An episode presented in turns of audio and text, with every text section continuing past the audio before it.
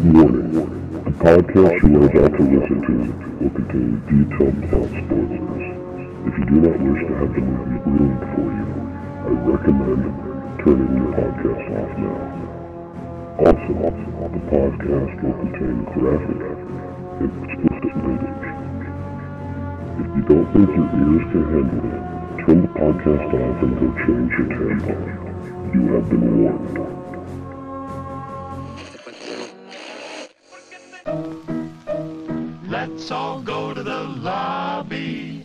Let's all go to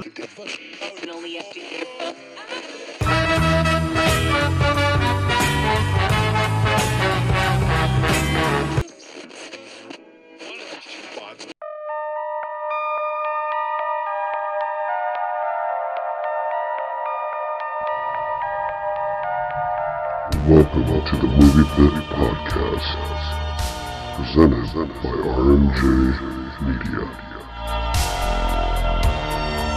Welcome back to the movie bit. This is Ryan and joined again by Seth. Howdy, y'all. So, tonight we're going to be talking about Texas Chainsaw Massacre 1974 as well as the Texas Chainsaw Massacre that came out in 2022. But before we get into all of that, kind of do what we did last week. You watched anything interesting?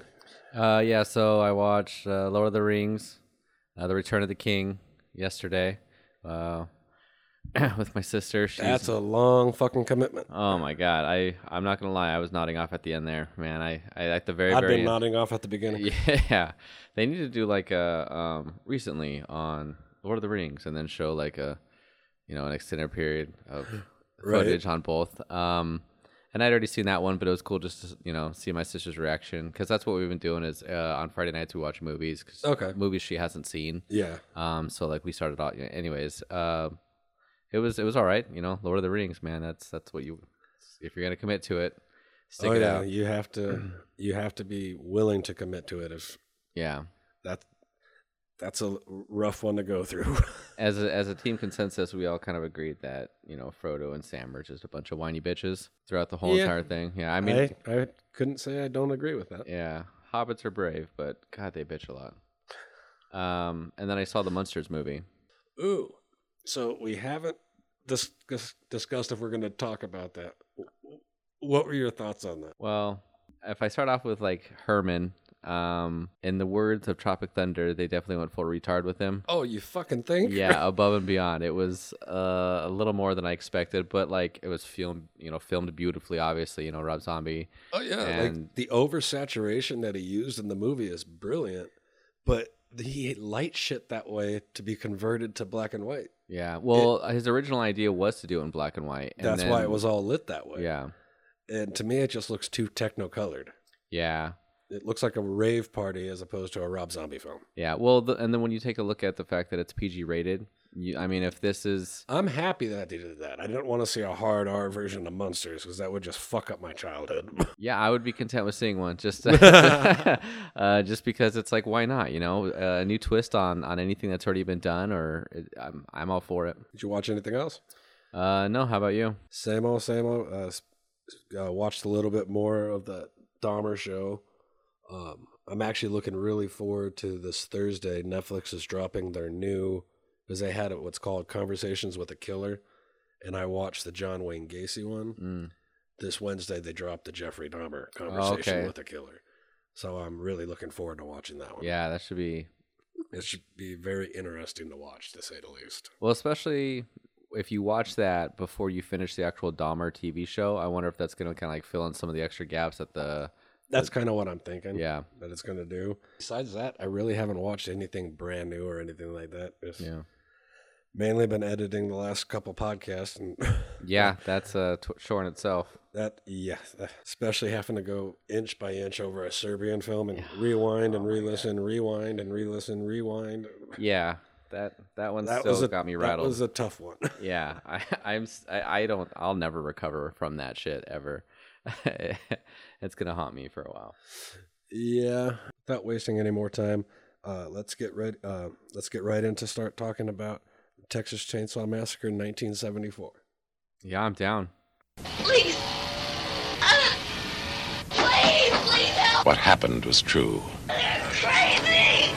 You know Some of the victims didn't have time to scream. Others weren't as lucky.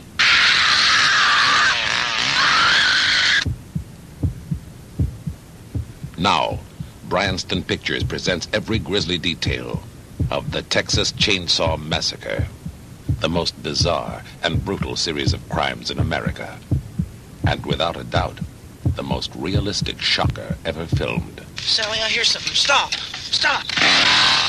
Even if one of them survives, what will be left after the Texas Chainsaw Massacre? Rated R. Under 17, not admitted without parent. So, Texas Chainsaw Massacre centers around Sally Hard- Harvest- Hardesty and her invalid, wheelchair bound brother Franklin. And they're concerned that the grandfather's grave may have been vandalized, so they travel to the site with three other friends Sally's boyfriend Jerry, her best friend Pam, and Pam's boyfriend Kirk.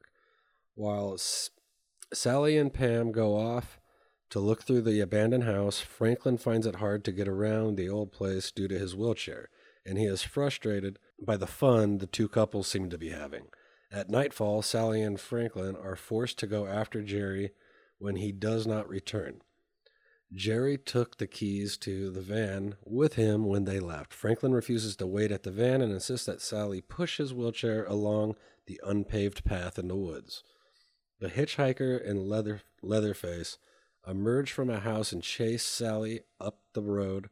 Up the road, the hitchhiker brandishing a knife and Leatherface waving the chainsaw. The truck driver slow a truck driver slows and gets out of the rig to see what happens, only to be confront, confronted by a screaming, bloodied Sally with Leatherface close behind. The chainsaw buzzing chases Sally to the and the truck driver to the other side of the cab. When the driver hur, uh, hurls a wrench at him and hits him in the side of the head. Sally starts running down a road, and another pickup truck starts making its way down the uh, on the road. And Sally hops in the back seat, screaming in pa- uh, screaming in agony as Leatherface begins to spin spin around wildly and waving a chainsaw in the air. This having been, I believe you said it was the first time you actually sat and watched the entire Yeah, thing. mhm. I'll let you give your impressions first. Well, I mean, uh, the moment that I realized that that one dude, Franklin, was in a wheelchair, I was like, dude, that dude is super fucked. We're like going right into a horror film, and the dude already has like an instant, just like, uh, I'm, I'm probably gonna die first, like kind of a vibe going to him. Um, I was very happy that, uh, and surprised that he survived as long as he did. But at the same time, the way that they were just kind of like sending him off each as little groups to die, uh, you know, he, I honestly think the only reason why he made it so long is to make his death just that much more wanted by the audience because and I actually have it written down in my notes. Franklin is the most annoying and whiny character of any slasher film I've ever seen in my fucking life. okay, yeah, that's fair. he was pretty he whiny. just bitches the entire fucking time. and plus all the hell that he makes his sister go through to push his ass up to his death. But I, I will be honest, I was very stoked about the death because like it, you don't even see it coming at all. Like I was Oh, like, no, oh, they're gonna like- get to the light, and once they get to the light, that's where all the death's gonna happen. But no, motherfucker just jumps out of the darkness, boom, just ran. I was like, Yeah. yes, yeah, that was definitely a valiant death. Oh fuck yeah, they did a great job. I think the lack of budget on the film actually helps the film. Oh yeah, because this movie actually only uh, was shot for 140 grand, which, granted, in '74 was a lot of money, yeah, but not even by motion picture standards. It was still very, very min- minuscule. Um, and they shot this on 16 millimeter, and I like it. I love the look of 16 millimeter, but like if you're expecting a film that old to it like remastered or something like that to make it look like it was shot then, it, it legit does make it look like it was shot then. But you're never gonna have that crispness of like 35 millimeter. You're gonna have heavy grain and only get so much quality on it. But I think that's what gives this particular movie a lot of character. Yeah, that definitely helps with it because obviously, you know, in '74 they were, you know, trying to push the boundaries the best that they could, Oh, yeah. and um, I think that that absolutely 100% added to like the terror of it. Like, Mhm. you know, seeing it in a movie, seeing it in like a drive-through would have definitely been like the Oh, yeah, ideal, like for that, for the, I think to get the really most out of it. Oh, I Um, agree. the I, I what I've been doing is kind of making like a little list of like kind of like the the quality of the death, I guess you could say, and per. Um, and I, I the first one was great because I mean they just got done talking about uh, you know just like the little shaking of the legs and stuff of the cow or whatever, and that dude just like jumps out, boom, just whacks him right in the dome. He hits the ground, and starts seizing. Oh, yeah. like that was I was like okay that, that, that that's What'd a great you way think to of the first reveal of Leatherface? Um, they zoomed in on it like it was original in my opinion, like in the sense of like if you're going to cut off someone's face and then wear that shit to murder other people, that was he, he definitely had a great a great get up for that. Did you notice throughout the movie he's got actually like two or three different masks that he wears throughout it? No, I actually didn't notice that part. I did Yeah. notice that it was quite apparent that he was not all right in the head. Uh, I mean, he had some fucked up teeth and like he didn't really talk at all. Just made some like groaning, like I'm so excited to kill noises. So, uh, director Tobe Hooper actually told Gunnar, he's like, "You you create who this character is. You do whatever the hell you want to do to make this character." Okay. So Gunnar, okay, he'd be mentally handicapped, special. So Gunnar actually spent about a week and a half at a school for the mentally handicapped, Okay, that's badass. watching Character building. how Mhm. pretty much how they moved around, how they interacted with each other, listen to how they spoke. So it was his idea to have him where it doesn't speak words. But so in the script, there was no dialogue at all for Leatherface. So he he discusses making these noises. So in the sequences that happen, Tobe Hooper wrote dialogue for Leatherface. That way, Gunnar could portray Oh, like what he'd be saying. Okay. yeah. So I cu- thought that was kind of a cool approach to the character. Oh, 100%. 'cause well, was like when uh, Jerry finally, uh, the the second guy makes it to the house, hmm and Leatherface is just kept staring out the window, is because he is afraid that he's going to get in trouble. He's like, "Where the hell are these?" Looking around to make sure no more people are going to come into their house because he knows the brother and the fucking. They never really clarify if Drayton is father figure or another brother because he- does call the old guy at the end grandpa as well. But I know that's also a southern thing. Yeah. Uh, I mean, just looking at, uh, I don't know if that would, I, I, my first instinct was brother. I didn't think, I think I can- I can at go all. with that. I would figured that they don't have a dad and maybe that kind of led to some of the insanity. What did you think about the the hitchhiker? Um, I mean, straight from the get go, that guy was given like you know creepy vibes, and the fact that after the dude did everything, like they still kind of took a while driving down the road. Uh, after he cut his own hand, to like maybe think it's not a good Oh, idea yeah. to have him in the fucking van. I was like, dude, like, Like this guy just cut open his own hand, then he pulls a straight razor out of his fucking shoe. He's like, "I have a knife. It's a really good knife." yeah, And they think that's fine. It's not until they fucking refuse to give him two dollars for a picture of Franklin, and he sets it on fire with shit that apparently he just carries black powder around with him in his fucking little satchel. I also was wondering about the satchel. When I saw it was made out of hair, I was like, I wonder what kind of hair that is. Like, is that animal hair or is that people hair?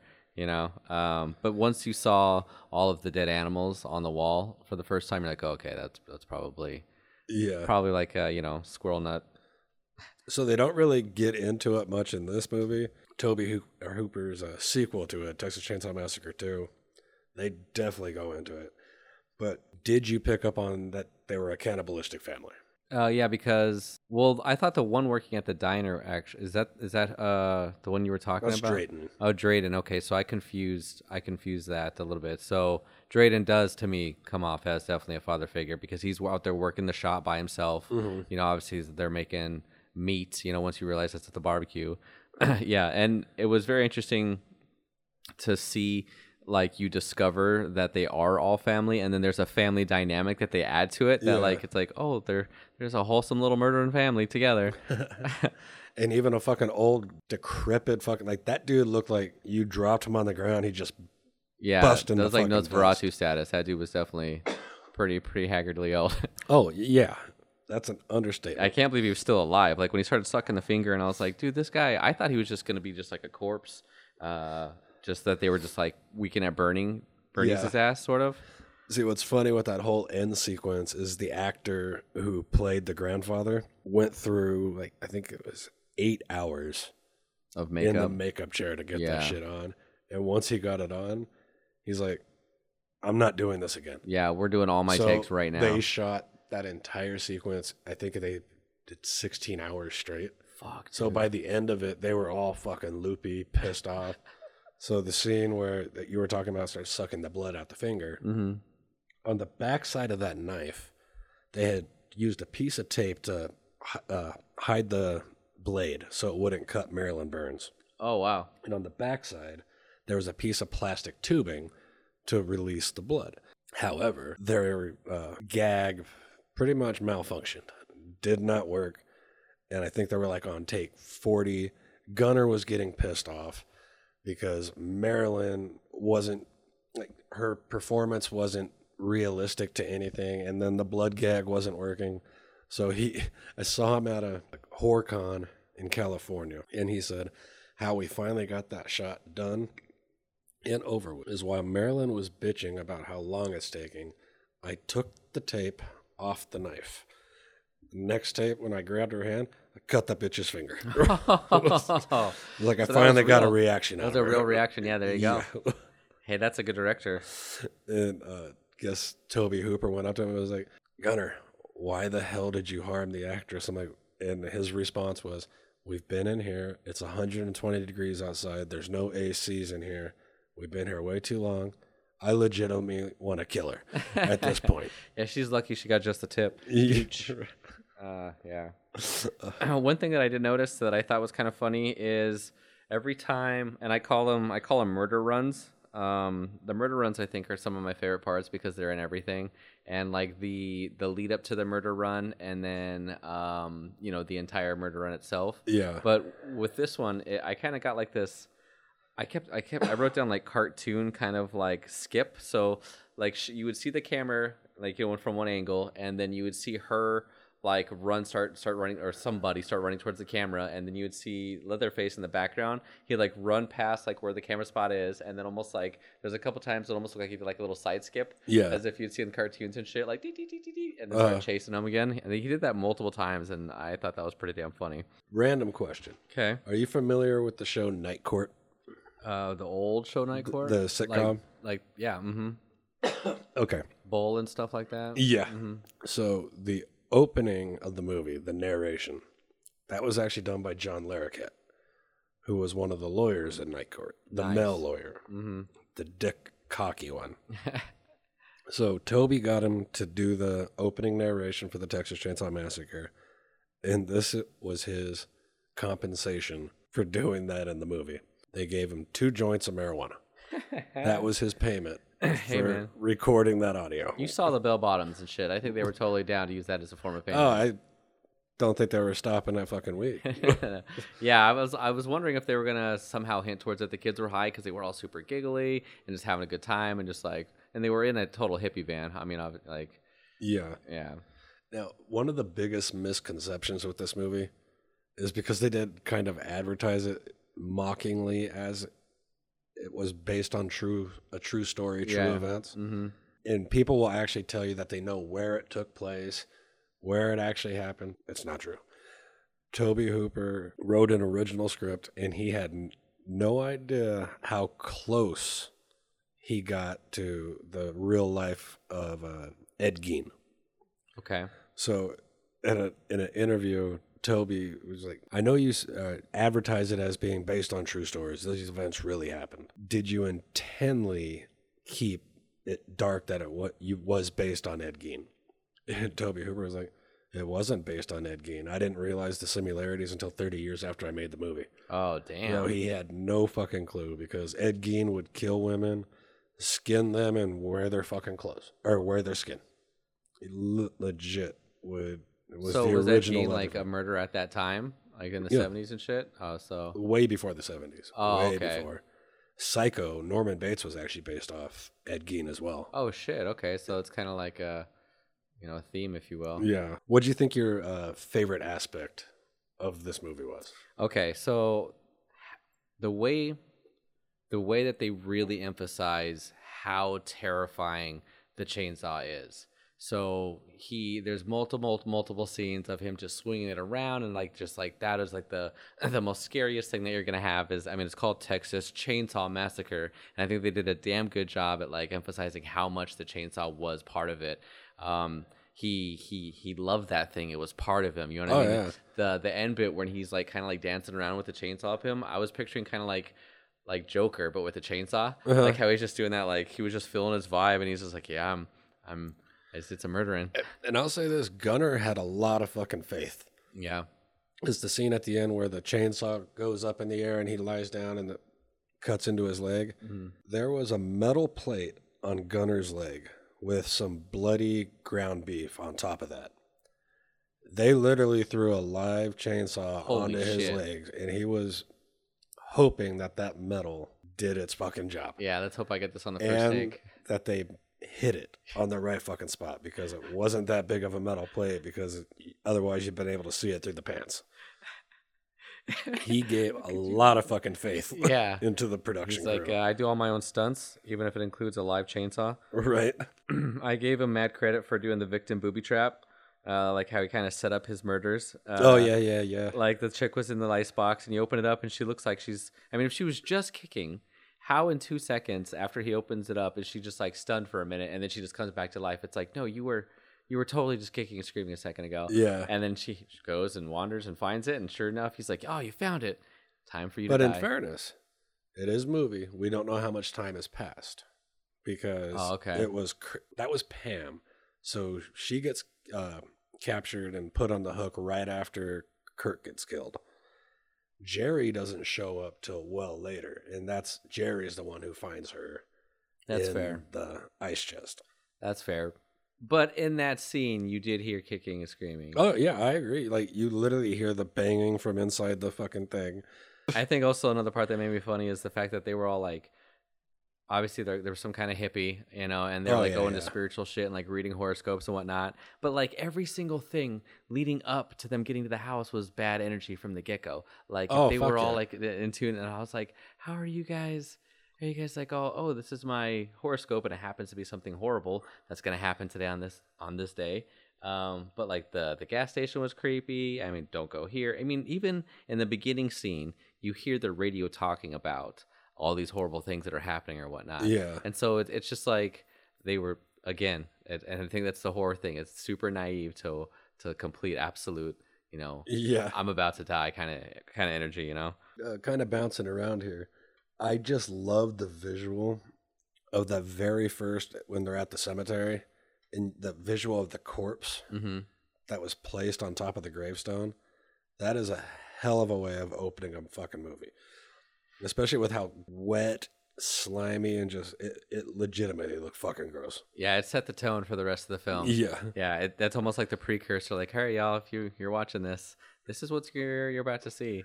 one of my favorite acting choices was done by I'll never remember his name off the top of my head right now. Who played Drayton Sawyer? How that dude was a fucking masochist. Oh, I love the broom and the stick, like just fucking beating the crap out of. It. He's like, "Oh, don't worry, we're not gonna hurt, hurt you. We're not gonna hurt you." Poke, poke, poke, poke, Yeah, poke, yeah, poke, oh, I poke, oh, no, people. no, no, don't cry, don't cry. You'll be fine. Poke, poke, poke, poke. It's just fucking sadistic as fucking hell. Yeah, he definitely got some joy out of uh, beating the shit out of that chick with that stick. Just Oh, more like- than joy. I think he was getting off on it. Yeah, a rabbit like a rabid dog in a cage, just just poking the shit out of it. Reminds me of like uh in uh, uh when like Bricktop is like stabbing the rabbit like Yeah. dog in the cage and Yeah. shit. Um, I also love how the grandpa did like a little happy dance. uh, Oh, when at he the was- end yeah. after his. and I think that when the they're trying to get him to bash Sally's head in. Oh my gosh, that was wonderful, right? Because they're because obviously he can't move, he can't do shit, and they, they keep putting in his hand like as if he's gonna be able to like, oh, Grandpa's the best, like, Yeah. I'm gonna be able to smash the shit out of this chick, and I, they were just they were toying with her, man. They were just absolutely because there's no way, and they were you could tell they were just kind of getting their kicks out of it. Yeah, Um, but Grandpa was sure liking it.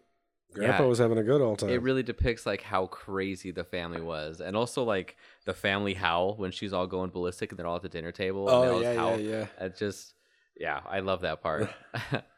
they really portrayed like the just back hills, insane ass kind of oh, shit. Oh fuck yeah. yeah, it really. I think the movie was very well done. I, I loved it hundred percent. And going and seeing like or being around movies and like how just seeing how this was very like tame compared to like what we have now but like this was their version of just like let's go extreme like texas chainsaw massacre like Yeah. even even like the trailer and that we heard and everything um i it was great i i'm really liking these old ass films Oh, they're that there's a reason why they're classics. yeah they are genuine in their own uh form and i absolutely love it How would you have liked to have seen it when it came out back in 1974? Um, I would have loved to, if you know, knowing what I know now, but going back then, just I might have been. I would rather sit in the back so I can watch everybody else's reaction to see like how terrifying it Yeah. truly was to these audiences. You know what I Mhm. mean? I feel like a lot of us are a little bit more uh, desensitized these days. So Oh, when we fuck see yeah. horror films, it's just like this. Okay. Um, it had its own kind of just innocent like suspense to it. The acting was what it was. Honestly, I feel like anybody who was more like crazy or eccentric in it, they were better actors because I think they had to put more into it. No, I agree. than just spitting out Even the, lines. the hitchhiker, yeah. Oh, he he's was the given 110. percent Mhm. He looks like every fucking tweaker that walks into our shop on Yeah. a daily. He was he was rapid, man. He did so awesome. I don't know about the artistic choice of the birthmark on the face. That was an interesting artistic choice because that actor did, does not have that. But that could be like a have that in birth uh, a birth defect, right? That just adds could be. adds more to their fucked upness. Yeah. How crazy they are, or like they were born this way. Yeah. And what I think is hilarious is when you talk to people about the Texas Chainsaw Massacre, they'll tell you how violent and gory it is. Mm-hmm. One of the most violent movies ever fucking made. You just watched it. Okay. And I literally have this written down. It wasn't violent. Tobe Hooper intentionally, this is a quote from an article, keeping violence moderate, language mild, no nudity at all, and having most of the horror elements implied off screen rather than show them in great detail on screen. And that's because he set out to make this movie. It was his intent to make a PG, to get a PG rating, A PG rated horror film. a PG rated horror flick. That was his goal. And that backfired so fucking hardcore because of all the implying and the use of sound effects. Mm-hmm. MPAA gave the gave this movie an X rating. Are you serious? Tobe fought with them for a year, and finally they settled on an R rating. But he was aiming for a PG. That's why the only blood you see is on fingers or aftermath on faces and clothes. You never actually see any penetration. You never see any actual kills. It's all done off screen. Even when she gets put on a hook, you don't see it. Well, yeah, you don't see you don't see it go into or anything. I but I feel like the f- the first kill was like violent, right? I feel like. Oh yeah, but Um, but again, there was he was technically shadow. wasn't dead at that point yet. Yeah, It wasn't a kill. It just knocked him the fuck out. That's Yeah, hence so- the body tremors and shit. But they were they were still pretty violent. I mean, the, but uh, but if you think about it, if this movie got made today with how R-rated movies oh, are it now, would be PG. I it would say, probably yeah. would It'd get be a fucking Pixar PG film. rating. Yeah, it would be all CGI'd and I'm happy that it didn't get a PG rating because then I don't think we'd have the legacy that we have today. mm-hmm. Because we're talking 74, that was almost 50 years ago now. Yeah, almost 50 years ago now. 50 years of Texas Chainsaw Massacre. We're still getting new ones. That's fucking insane. That's a legacy. Then it's like, hey, I Oh, made this film. Here's yeah. a here's a foundation for everybody to kind of build off of Yeah. and continue to have fun with it. Texas Chainsaw Massacre is in my top 10 all time classic horror movies. I love it to fucking death. Yeah, with good reason. Entertainment Weekly, the magazine, voted this movie the second scariest horror movie of all time, only behind The Exorcist. I do not think this is a scary movie. I think it's a great movie. Yeah, It's not scary. no, I I wasn't terrified by any means. I wasn't really even like suspenseful. I think the like, only part that you actually jumped at is when Franklin. when Franklin gets killed Yeah. when he jumps in front of the flashlight. Yeah, because that they- one got you pretty good. Yeah, because I wasn't expecting Yeah. it, man. Because you're just like, all right, like push his ass up that hill, like come on, do it, and then also boom, and you're just like, fuck yeah, like See, and nowadays that whole jump scare would be ruined. yeah, because they'd be pushing them up and then in in the distance in the woods you'd be hearing the of the the groaning of the chainsaw starting up starting up then it would disappear and then he'd jump out but you'd know that that was coming Absolutely. even though we all knew that it was coming. it was the only way that was going to end because they weren't going to prolong anything with that with fucking Franklin any fucking more. Yeah, they're like this dude needs to end right now. Yeah. Like I said, I think they kept him around a little bit too long. And that one was the opposite of a murder run, where instead of them being chased, they're essentially slowly but surely Walking toward walking, it. walking towards their Yeah, death. walking into it. Because all the other ones were like, "How long can I run?" And honestly, so they they killed everybody off like pretty quick. And I was like, "Okay, how the hell are they gonna make this last chick like like long? You know, go this long?" yeah, and um, there was it was a very and that's that's another thing that I feel like this really because I haven't seen many horror films that are this old. So Mm-hmm. the whole murder run in itself, if if that was not if that wasn't a new thing, this absolutely paid paid. Well, really, paved- up paved until way. this time, the time that this movie was made, there really wasn't that many slasher films. Mm, There was this. You had obviously uh, Hitchcock's Psycho. In '72, you had Black Christmas. That's more or less it. It was mo- like mainly supernatural or psychological style horror, like basically what Hitchcock was known for. okay, This movie, I said it in a previous podcast. John Carpenter's Halloween is what made the slasher franchise boom. But there would be no Halloween without films like Psycho, Black Christmas, or a Texas Chainsaw Massacre. It just wouldn't happen because yeah, it built the audience for people that for audience members who wanted to see people get brutally slashed even though like i said this one was supposed to be pg so it's not really brutally s- s- slashed up but it's still highly effective Psycho wasn't rated R, was it? oh yeah Was it?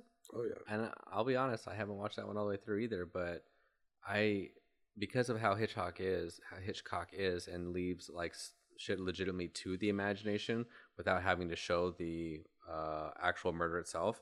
Um, I this the, if if the director saw Psycho and was like, "That's rated R," how the hell did he think with all of the shit that happened in this film that this was going to get a PG rating? Like, hit uh, Psycho's again, I haven't seen it, but I think that's way more PG than what Texas Chainsaw Massacre is. well yeah but you also have to think psycho came out over 10 years before this movie did Oh, okay. so times were different just 10 years prior too yeah. for the early 60s the whole thing with keeping the mother in the basement and like there was implications that incestual in there so just because of that subject matter i think is what garnered that movie the r rating Oh. but that's just and that was more suggestive. never it wasn't for sure. blatant, right? But go, kind of going back to the whole murder run thing, I feel uh, the deranged killer chasing the victims. Um, that obviously becomes like a, a pattern you Oh, yeah. in like Oh, horror yeah. films, and then this one I think is so far I've seen have like one of the longest ones, and it was just so so part of the film. And also what I noticed is to add more suspense and terror. Um, the uh, he filmed very closely. Oh, yeah, yeah, faces yeah. and kind of like made a point to like show like this is legit terror, le- leaving nothing to the imagination, just oh i even love like the extreme close-ups to the fucking the veins in the eyes when she's Mhm. terrified. Yeah, i just like i loved everything that they the way they shot the movie. Yeah, And I think another aspect of this that really makes the movie effective is aside from the two songs you hear, one on the radio and then one when they go into the store, there is not like all the sound effects. There was no musical instruments used. They use different things out in the world to make the audio sounds that you hear in that movie. And they are effective as hell. Even though the fucking the old camera flashes and the sound of the yeah, meow, when the old school bulbs would dim out after uh, after going off to take a photo. right, right. That has become a staple of what Texas Chainsaw Massacre is. Every single movie is going to have that sound in it. If you didn't notice, we'll talk about it when we get to the 2022 one. They even threw it in there. If you caught where they threw it in at. Honestly, I'd probably have to hear the sound again, um, just to kind of make a point to, to look for it. It's the scene where they lift up the grill. The grill squeaks, making that sound. Oh, Like, okay. it's straight up that fucking sound. So, in all, is this a movie that you'd watch again? hundred percent. I recommend this to anybody and everybody who is very curious. To, if somebody's into horror films or they're just kind of getting new into it, this hundred percent is a staple. Like you have to see it. Uh, Well, and- yeah, 'cause- and it's a like you said. I think it actually is a good movie to start on Mhm. because it is a little more tame. Right. It's not crazy. Vi- it's not violent at all. Yeah. Like I said, it's all su- suggested, and I think it just works fucking perfectly. When was the first time you tried watching it? Probably, you know, uh, as a, a teenager, I would say, because I had a buddy that I, uh, I had a buddy that I lived by, and he loved that movie, and he kept trying to get me to come over and watch it. okay. And like at that time, it wasn't really, and like he was just like, oh, and there's, you know, there's this guy, his name is Leatherface, and he puts on, you know, the this people's skin, and like he was just super, and he also loved Creepshow and shit like that too. Oh fuck yeah! Um, so I want to say I went to his house one time and he he's like, let's watch it, and, I, and he had it on a VHS, and I was like, okay, but then I, you know we were little kids and I passed out, um, so I hadn't really given it a full blown like chance since then. You know, you just see you see pictures or references to it, you know, but getting to actually see that. That, that I think the most famous clip that I see all the time is her running out of the house and then Yeah, him yeah. grabbing her and taking her Yeah. back in the house. I- Like I was like, okay, I've seen that a billion times, but other than that, there wasn't really too much anything else that I, I recognized from outside, you know, watching it right now. So it was 100% all new to me. I, I loved it. I, yeah, I I don't think I have to say this, but if you're a horror fan, this movie has got to be in your repertoire, on your shelf, in your collection, because, and if you're a horror fan, chances are you have at least one copy of this in your in your collection somewhere. Uh, but it's definitely a classic. Holds up to this day. Every time I watch it, it just gets better and better. Um, but that being said, let's jump to 2022, and we're going to be talking Texas Chainsaw Massacre.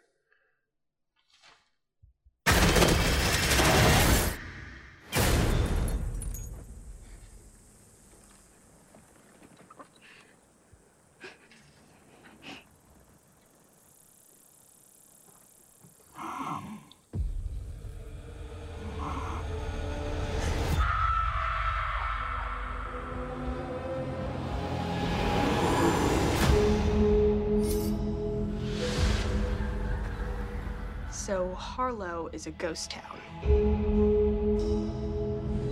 We have a vision for this place. All it needs is young blood. I don't want to live here. This is a chance for people to start fresh somewhere. Somewhere safe. Hey guys, you should see this. What are you doing in our house? You really shouldn't be here.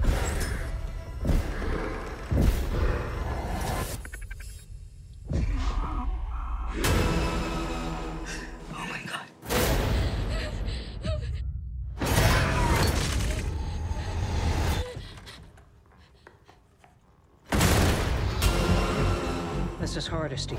Sally? I'm afraid your old friend's back. Fifty years I've been waiting for this night.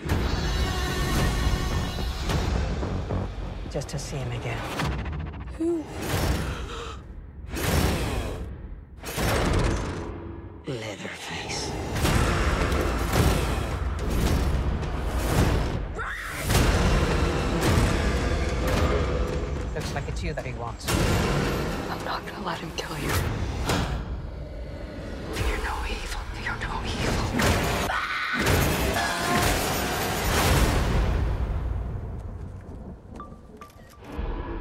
Try anything and you're canceled, bro.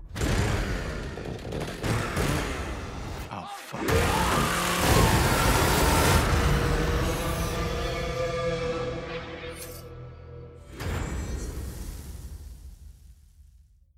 So 48 years after Leatherface killing spree in 1973, young entrepreneurs Melody and Dante, Melody's sister Lila and Dante's girlfriend Ruth, traveled to the abandoned Texas town of Harlow to auction off old properties to create a trendy, heavily gentrified area. Upon entering Harlow, they meet Richter, who's in charge of um, pretty much overseeing their cases. They enter a property only to find out that it is not abandoned and is habit- inhabited by an old woman named Ginny and upstairs is her adopted uh, son, Leatherface. During this time, claims that she's still the legal owner of the house, saying that she's got the deed to it, and they're asking to see the deed. She makes a statement saying that she does not need to show them anything. Dante gets pissy, goes, calls the cops. They come in, take her away, where she uh, has a medical fit. They take her away, not in an ambulance, but just in the sheriff's vehicle. Leatherface goes with her, as does Ruth. On the way to the hospital, Ginny has another attack and ends up dying on the way to the hospital. Leatherface, have, having lost the life of a mother figure, begins his killing spree. Starts by breaking the arm of one, the cop in the back seat, then using the broken bone, jabbing it straight into his face. While this is happening, a gunshot goes off, wounding the uh, officer driving the car. Leatherface removes Ginny's body and removes her face and begins to wear it as his mask. Ruth pretends that she's passed out unconscious or dead, but Leatherface ends up making her literally dead. During a property auction, Melanie reads Ruth's text about and prepares to leave with Lila. Richter overhears them talking about Ginny's death, and he takes their keys, agreeing to give them back once they provide proof they rightfully removed Ginny from her house. Melody retrieves car keys and bus keys from Richter's body after he loses a fight with Leatherface inside said orphanage once again, fleeing the house, reuniting with Lila. They get on the bus, pursued by Leatherface, who slaughters all the people on board in glorious fashion. Melody and Lila escape the carnage and come across Sally Hardesty, who locks them in their car before entering the orphanage to finally confront Leatherface. Leatherface then attacks the sisters in Sally's car, but they are saved by Sally, who shoots him. Sally gives Melody the keys to drive away before pursuing Leatherface. This shows to be fu- futile because all that happens is Sally takes a chainsaw to the gut. Melody hits Leatherface with Sally's car before crashing into a nearby building. Melody is trapped in the vehicle with something going through her leg, but orders Lila to run away. Lila does go away, comes back with the assault rifle that she saw earlier in the and tries to take out Leatherface that way.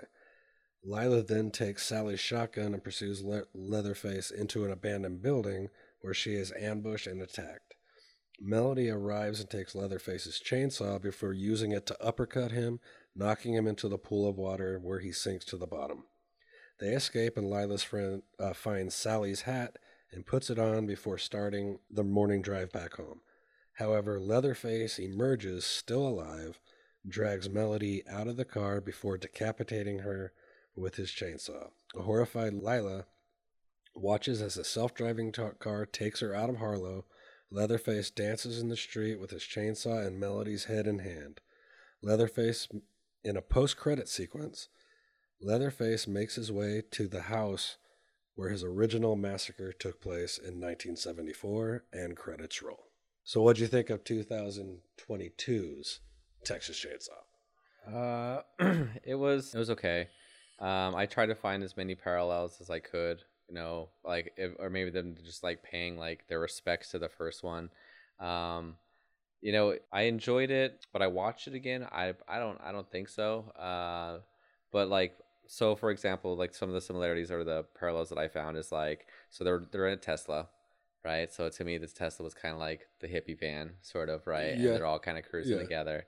Um, and instead of like the chainsaw itself being on camera as I feel like as much as it was on the first one, like as being like the super menacing, like crazy, like chainsaw thing, you hear it a lot more in this one. Oh, very true. yeah, they use just the sound, you know, Mhm. of just like the thought or the leave the, to the imagination, the chainsaw and where where it's gonna be or where it's Yeah. coming from. Um, and they also used it like the fact that he chucked it a couple times, I thought was kind of funny. um, but you know, just like you said in the in the beginning bit, the first kill, snapping that wrist and jamming it to that dude's head, I was like, okay, like thank like you knew what movie you were in. yeah, it, it felt good. I was like, okay, this is a 2020 film. They can do that kind of shit and you know make it more graphic Mhm. and gory. Uh, well, it wasn't as gory, I'd say per se, but it was definitely violent. Oh, it was pretty damn gory. Yeah, A lot of people getting cut in half. yeah, and there was like a lot of like yeah, um, two people. Oh yeah, the straight from the the spinal cord Yeah. down. Yeah, that was that was pretty cool. But, But I like how you said uh, paying homage to the original film. Something we talked about in the previous uh, segment. If you notice at the beginning of the movie, John Larroquette was back to do the opening narration. oh okay. So, and I'm sure this time he got paid more than just two joints. I'm sure he actually like, got, "I some got money compensation this time. But when they're first, uh, after they get stopped by the two cops on their way into Harlow, did you happen to see the "Welcome to Harlow" sign? Uh, I did. What did it say? Um. Uh. Damn it. I don't know. Welcome to Harlow, population 1,974. Which was paying. That's the cool. year that the original movie came out. Well, oh, another thing is, um, instead of hearing, oh, I wrote this down. Instead of hearing the radio, so instead of hearing the radio talking about the murders, you know, like they did in the first one, when you see the contractor guy or whatever, like meet him at the gas station, if you listen to the lyrics of the song that he's listening to, it says like, you know, hang, hang from the chains or something like that. Yeah. So it's like, okay, it was kind of hinting towards murder itself without actually describing a murderer. So that's what I thought they were kind of trying to parallel there too. and I know I was telling, um, I did a little more digging when we took a smoke break. This film doesn't actually erase all the movie history. This movie strictly follows the storyline of the films released from 1974 uh, through 1995. Every other movie that came out does not exist in this timeline. So Fede Alvarez, it's not a direct sequel to the 1974 original, but it kind of is because it has no reference at all to any of the other films in that timeline. Oh, okay. You like It the second or third or fourth. yeah. Okay. Uh, but I guess Fede Alvarez didn't want to completely erase the that timeline because he felt it would be disrespectful to the filmmakers that took time to build onto the yeah. chainsaw. Let me just come in and be like, oh, all the shit you did is, is invalid. pretty like, much. yeah, that'd be kind of a dick move. Yeah. I did like how they used the the murders themselves or the, the Texas Chainsaw Massacre, the first one, as like as like this like uh they- they're using it to sell merch, right? It was almost Mhm. like this tourist attraction, you know, that this thing happened and and it's it's awful, but yeah, here's a here's a little chainsaw uh corkscrew that I thought was kind of funny. This touched on a lot of fucking real world issues, like with Lila being a survivor of a school shooting. Yeah, and then it used she used it to be like to give her strength to power through this Yeah. horrific event. And then you have the other side of it, the sister being the fucking Gen Z, fucking egotistical, arrogant, Yeah. know it all, Entitled. entitled as fuck. Yeah. And like I said it when we were screening the movie, I I just wanted everyone to fucking die. They all deserved to. I was die. absolutely bummed out that they all didn't die. I I, I Lila's the only one that the only survivor is the one that deserved to survive because she wasn't responsible. She didn't want to be there. Right. She didn't because when Richter calls them a cult, that's exactly what the fuck they were. And I love at the end sequence when you have the rest of the Gen Ed people and Leatherface comes up there and they all just pull up their phones and start putting them on TikTok and live stream and shit. It's like, dude, you're gonna be so fucking canceled. And how did that work out for him? oh man, I, I was the moment I saw the bus and I was like, okay, this is either gonna go one of two ways. Either it's gonna go exactly the way that I want it to do, where it's like the dude rips in there with a chainsaw and just like thrashes the fuck out of everybody. And they did such a great job. I mean, that was just a meat wagon of murder, dude. Oh, fuck yeah. and it was great because like that's exactly what we wanted to see was him just kill a bus full of hipsters. And I've I've seen every single one of these movies. I can say that is the most brutal scene in any Texas Chainsaw Massacre movie fucking ever. Yeah, and I'm happy it happened. How'd you feel about them uh, writing Sally back into the script? Um, it reminded me of like Tremors. Like like you don't see Burt again until like the third or fourth one because he was like from the first Tremors. Um, so I was like, okay, so bringing it back. Um, I think that it's a common thing where they'll take uh you know the original actor and bring them in if they you know it's like pay respect because they did it with like Blade Runner and shit Oh, like yeah, that. You know yeah. all the ones that it's like okay this was the original let's have you back in. Uh, I think it's like pay respects kind of Mhm. thing. See, I would have loved for them to make this movie a little earlier, and they could actually would have had Marilyn Burns back as Sally Hardesty. But unfortunately, she passed away in August of 2014, I believe. Um, but the new actress did a decent job. But the Sally Hardesty character in this movie, to me, is where this movie was the biggest disservice. Mm. Like she was the lone survivor of the original Texas Chainsaw Massacre. She is only in this movie to die. She's in one scene at the very beginning, then she's roaming around sun uh, sunflower patch and finds the lady's skinned body, and then she's showing up with a gun and is dead two minutes later. Yeah, and that's one thing that kind of sucks when you go from something like you only having like this crazy ass chainsaw as a murder weapon, and but then you bring guns into it, and you're like, oh, that kind of takes away. You know, I feel, But it is the Texas way. Yeah, that that is true. It is the Texas way, but you know the way that things are today, it's like you could have blasted the shit out of him forever ago. I mean, everybody had uh, AR-15s and shit. I did think it was interesting choice to like literally bury Leatherface's past by putting a chainsaw sealed in a wall. Like not just stucco wall, that thing was fucking stone fucking wall that he's breaking down to get that chainsaw. And the fact that That's he, really on the fucking nose. when- when he shows up to this orphanage, right? Because he's obviously an orphan now, and obviously, you know, they always put orphan orphanages are kind of like this new creepy thing that I'm starting to see in horror films a lot more as a common, you know, uh, playground for for these kind of events. He shows up with this chainsaw, looking the way that he did or whatever, and this little old is like, "Okay, I'll let you stay here, but we're gonna have to hide the chainsaw in Yeah. mommy's room because." I think I know what you're gonna do with this thing if you don't if you get it out. yeah. Um, I would have loved to have seen that scene. Him showing up at the orphanage. right. I would have loved to see how they pulled that one off. Well, yeah, because then at the end, obviously, he goes back uh, home, um, which that would then make me believe because he took a chainsaw to the fucking chin, dude, yeah, just like straight up. and he got shotgun blasted a couple of times, and he's still around. So it's like, okay, is this dude kind of like a dark energy kind of like murder guy? Oh, yeah. Or I, I'd he- believe it's kind of like a Michael Myers. Yeah, uh huh. He takes a licking, keeps on ticking. hmm Can't. Dude, he took a chainsaw to the fucking chin and just dribbled all the way down. yeah. Yeah, maybe he gets his power from the from the faces or the skins that he wears. Um, I will say, out of all the chainsaw movies, this is the most imposing Leatherface, I believe. Like, dude is fucking massive. And the way he's like handles that chainsaw, it, it like holding a plastic toy to this guy. it just comes natural to him. He just woke up. He he was born with the chainsaw, I think, in his hand, uh, and actually maybe the nurse's face. And what I also liked about this portrayal of Leatherface is the first time you actually get to see real emotion, human emotion from the character. Because, like in the first one, yeah, he was worried about getting punished, slapping himself, worried, worried, worried. This Leatherface cries. He's holding that dress. He's mourning the loss of this person. So it's showing that he is human. He does have a human side to him. Yeah, but it's the other side of him that's kind of like uh, not the not so good part, I guess you could say. Well, I agree with that, but I think that's kind of the moral of the story here is it was the entitled next generation that brought that side back out. and I think that same thing happens to us when we're out driving out on the streets. Oh. you see all these fucking asshole people.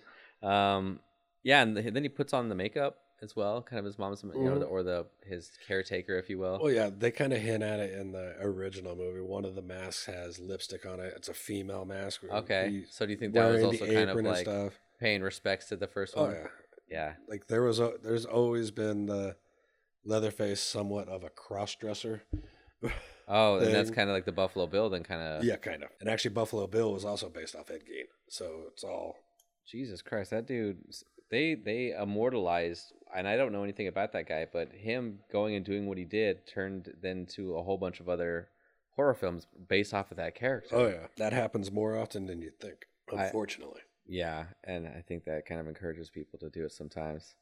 Um, I like the scene where you can see from behind and you can just see like his silhouette, and then it's like raining in the background, and then you see Oh, him yeah, mob yeah, by. yeah. I think that was a great, just kind of like a spotlight for him. Like I guess Oh, that I be a poster or something. Just it adds to the the the menacing. Oh yeah, definitely. Is this a movie that you maybe not watch it again? Would you recommend people watch? There was nothing. The only thing that's truly stuck out that I think is worth the watch is the bus scene. Oh, that bus scene! Like, Yeah, the that first time I watched this movie, I literally paused it, went and smoked a cigarette because I had finally got to see something I've been wanting to see in a Texas Chainsaw Massacre movie yeah, since I was a little fucking kid. an actual massacre. Legit fucking massacre. Yeah. It, it, it was gratuitous and I enjoyed it very much so because again, just like you said, like them all streaming him and shit, just seeing a bunch Yeah. just fucking uh, uh you see a bus of a bunch of kids partying, you're like, okay, all right, it's a party bus. There's gonna be a murder bus coming up here pretty soon. And it was great. He just goes to town on all those motherfuckers and you're just like, all right. And I love it when they're uh, Melody and Lila is hiding in the fucking bus's bathroom, and just the pool Of of blood. blood, start sleeping from under the fucking door. That scene is fucking, and I love the fact that they're like backing away from it to keep the blood off their shoes. Like that's the biggest concern in all this is getting blood on your fucking shoes. um, these are coach shoes and I can't get them dirty. or murdered on. Or in. Again, entitled. yeah. um, and I did like the fact that kind of how I mentioned about the first one, how there were so many very creepy aspects to it that should be red flags to the characters. Mhm. Well, like you said, the one character did start picking up on those red flags, and I was like, okay, good. Yeah. You know, finally, someone's starting to understand that this Somebody's woke in this fucking film. yeah, exactly. Something's not right here. We gotta get the fuck out of here. Oh no, no, no! All all my dumb friends just want to stay and die. Yeah, there was a lot of dumbass characters in this. Um, I do think it's funny how quickly the Richter character shifts. Like he's like taking their fucking keys. They're not allowed to fucking leave. And the like he hates them from the second they come into town. But he immediately flips and goes in defense of them when he finds Dante having half his face ripped the fuck off. Yeah, they did a good job part with that. I think you know the half the chase, uh, Yeah, half the, the- face coming the- off. It looked Yeah, it was gruesome. but he It- definitely jumped character. He, yeah, he was a total ass, and then next thing you know, he's like trying to be a hero. that was too drastic of a character shift. yeah, and I actually It wrote should that have shit been down. done over time. yeah, exactly. It was just like, well, again, maybe he became woke, right? And then so now it's just like, and to oh. think this entire the entire massacre that happened was based over a fucking Confederate flag is literally what starts Controversy. the entire fucking thing. yeah. And then there he goes. There's that people feeding off the controversy. And his, uh, I want to say, what was his name? Because I just called him Repairman. Uh, Richter. Richter. I think his murder was pretty good. Yeah, Uh, and it wasn't over the top. It wasn't undeserving. I think if they had done a more gruesome death to him, that would have been undeserving because he really didn't do anything wrong in the film. Yeah. He did what he thought was right because he thought what they did was wrong. I could have seen them throwing, like, seeing them throwing the Confederate flag on his dead body just to be dicks. just as like an extra little. That's what, that's what you get. Yeah. You like the flag so much? Here, have it.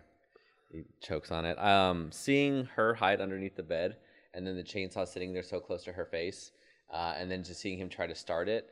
Like to me, I, I was kind of like, dude, that would fucking suck. Just sitting there being like, I'm yeah, to to be in that mindset. Uh huh. Just sitting there underneath that thing, and you know the the mirror bit was kind of good, giving him like a heads up, like, hey, you know, I was just kind of surprised. yeah, but that- in doing so, that gives her position away. yeah, that's what I was gonna say. Leatherface now knows, hey, Yeah. you're you're about to So. I there. understand why she did it, but timing is everything. Yeah. that wasn't the time to do it. Stick your leg out there. Like she was way beyond the outside of that bit. I think what we learned is if you take a gun to a chainsaw fight, the chainsaw still wins. because he, like rocked in there with his gun, all like ready to fuck shit up. And not only that, he even deflects a shotgun blast with the chainsaw at the very end. That is fucking awesome. Yeah, so that's just like a, another. You you can't take guns to a chainsaw fight because the chainsaw will still win. Yeah. He had like a little battering as a chainsaw at the very end too. There, I was kind of hoping it was gonna get like you know, cut off some ankles or something. My only issue with that scene is when he threw the chainsaw, it was still going. Oh, and it's Your finger has to be on that trigger to keep it going. oh no, it's custom. he made it himself. but yeah, overall, I I enjoyed it, but uh seeing. Go ahead. Yeah. Oh no, you. I was gonna say seeing the first one first and then sitting down consecutively and watching it other other than just the bus scene and you know the and as I said before, like if the movies that we're gonna see, which are like sex sequels or like you know whatever the case may be, Yeah. If the story sucks or you know uh, it's not super suspenseful, just gratuitous gore and just like massive just Oh yeah. you know going above and beyond, I was like content with that. So that cures that yearning for this. I it was an okay film in my in my opinion. Yeah. Like I would have preferred a little more solid of a plot. yeah, Even if it's not a great plot, a little more solid. This thing was just so wishy washy and flat. hmm It needed the fucking gore. The Right. gore is the only thing that because the story sucks so bad. This movie, Yeah, agreed. because this movie actually, because you know it's on came out on Netflix. Yeah, and I noticed that too. Okay. Uh, this movie was originally supposed to come out last year in theaters. But after some very, very negative test screenings, they postponed it, shot some more footage, and opted to go direct to Netflix. Do you agree with that decision to put it straight to Netflix? yeah, this is definitely a Netflix film. I agree. I do Yeah. not think this movie The would have done production value is next to nothing. Yeah. And I think that's why they had to go over the top with some of the shit and to I, justify I it. looked as hard as I couldn't find any numbers on what the budgets for this movie was. Yeah, well, Netflix, they you know they, they take care of their people. I thought. Yeah, I know it was drastically more than what the original movie cost, Yeah. but I don't think it was anywhere near what a Hollywood film would do for a horror flick. It Or almost even kind like of a felt Blue like Mouse. yeah, um, and I like Legendary. I mean, I've seen a lot of Legendary Oh, yeah. uh, films, and they make badass movies. But this just kind of felt. This like feels like a was movie that they purchased Yeah. to release. Mm-hmm. It's literally what it felt like to me. And kind of like a cheap, easy buck, kind of like okay. oh yeah, they were buying the name. Yeah. buying the name Texas Chainsaw because everybody knows if you release a Texas Chainsaw Massacre film, people will watch it.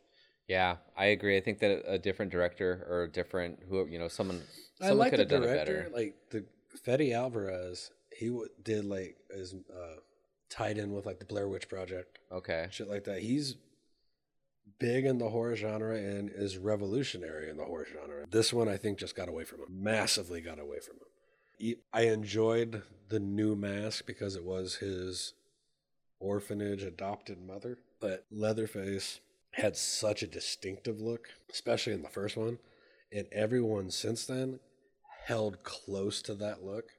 This is the one that went 180 the other Yeah, he way. looked like a character from Metalocalypse. right. That's what I pictured the first time I saw him, and just his aggression and his like his just big craziness. That's what I saw. Uh, I didn't even think about that kind of yeah. Oh, and actually, I gave another name I wrote down for the hitchhiker. Uh, and I kind of this is going back to the first one, but he to me looked like a fucking uh like a, a deranged like Justin Long. That was the vibe. Oh yeah, got. I can see that. I can see that. That's I yeah. definitely can see that one.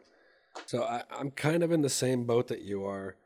This is my second time watching the movie. I do like the movie. Is it a good movie? By no means. yeah. By no means is it good. Is it watchable and passable? Yeah. It's a good way to kill an hour and 20 minutes. Yeah, if someone was like, "Hey, man," uh, you know, someone's like, "I'm gonna watch this film like while you're over or whatever," and I was like, "Oh, well, that's not my favorite one, but I'm down to watch it with you, just so I can talk to you about, you know, how you th- how you feel about it, and then see if they've seen the other ones and Yeah. whatnot."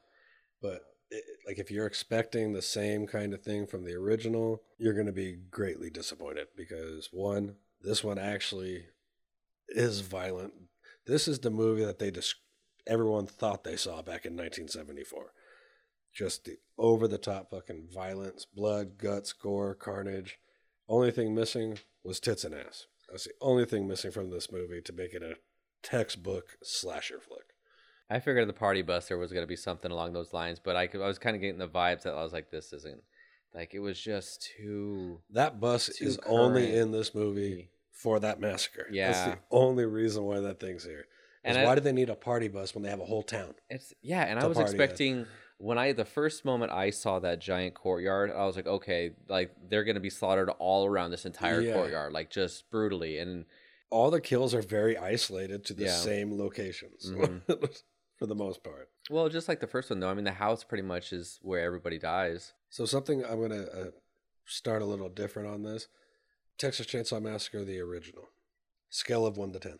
To me, that's definitely yeah. Only based off of what I've seen so far in regards to like that's definitely like an eight or a nine for me. I loved it. I agree with that. I think it's Yeah. a solid 8, solid 9. And since I can't isolate between the two, I'll give it a solid 8.5. I love like I love that fucking movie. This one, I, I'm being generous. I'll give it a 4.5. Yeah, that's fair.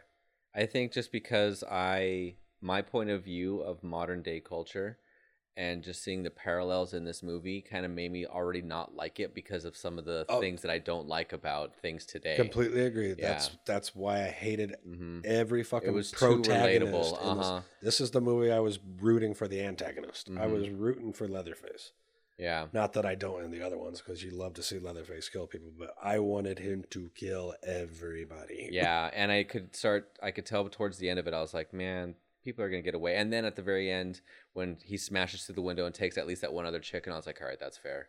That that that that was some justice served there. You know, just because because uh, you just just hate people, Right. hate people, and So uh, for next week, what do you think about tackling? Because we're now in October. We are going to touch on Halloween this month, um, but another Halloween film that takes place on Halloween. How'd you feel about doing uh, Kevin Tenney's Night of the Demons? I'm super down. I Have don't. you heard of it? I don't. I don't think I know anything about that one. It's a pop. It's popular amongst the horror community. Mm-hmm. It's notorious amongst the horror community to the point where it even reach, received the remake treatment. I'm not going to show you the remake, at least not right now.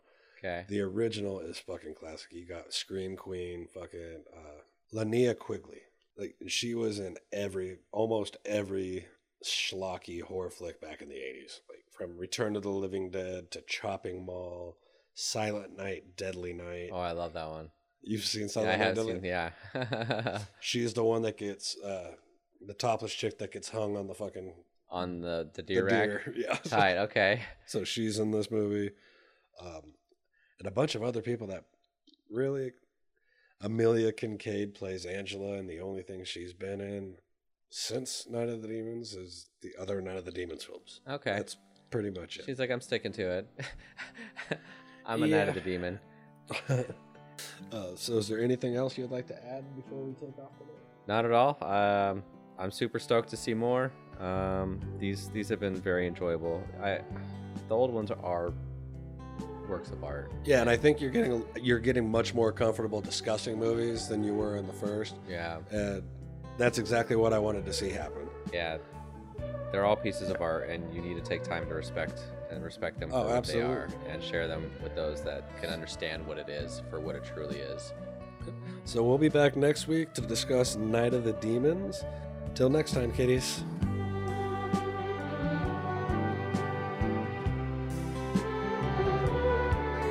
Thank you for listening to this The Movie Pit movie review. We hope you have enjoyed your time.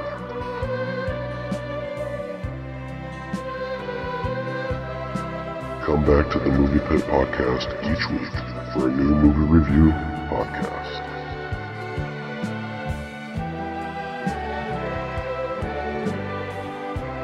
The Movie Pit is produced by Ryan Boozer Johnson and Seth Chapman.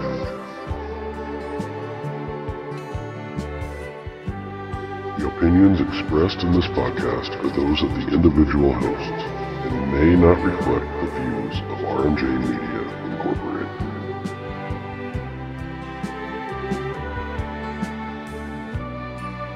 See you next week.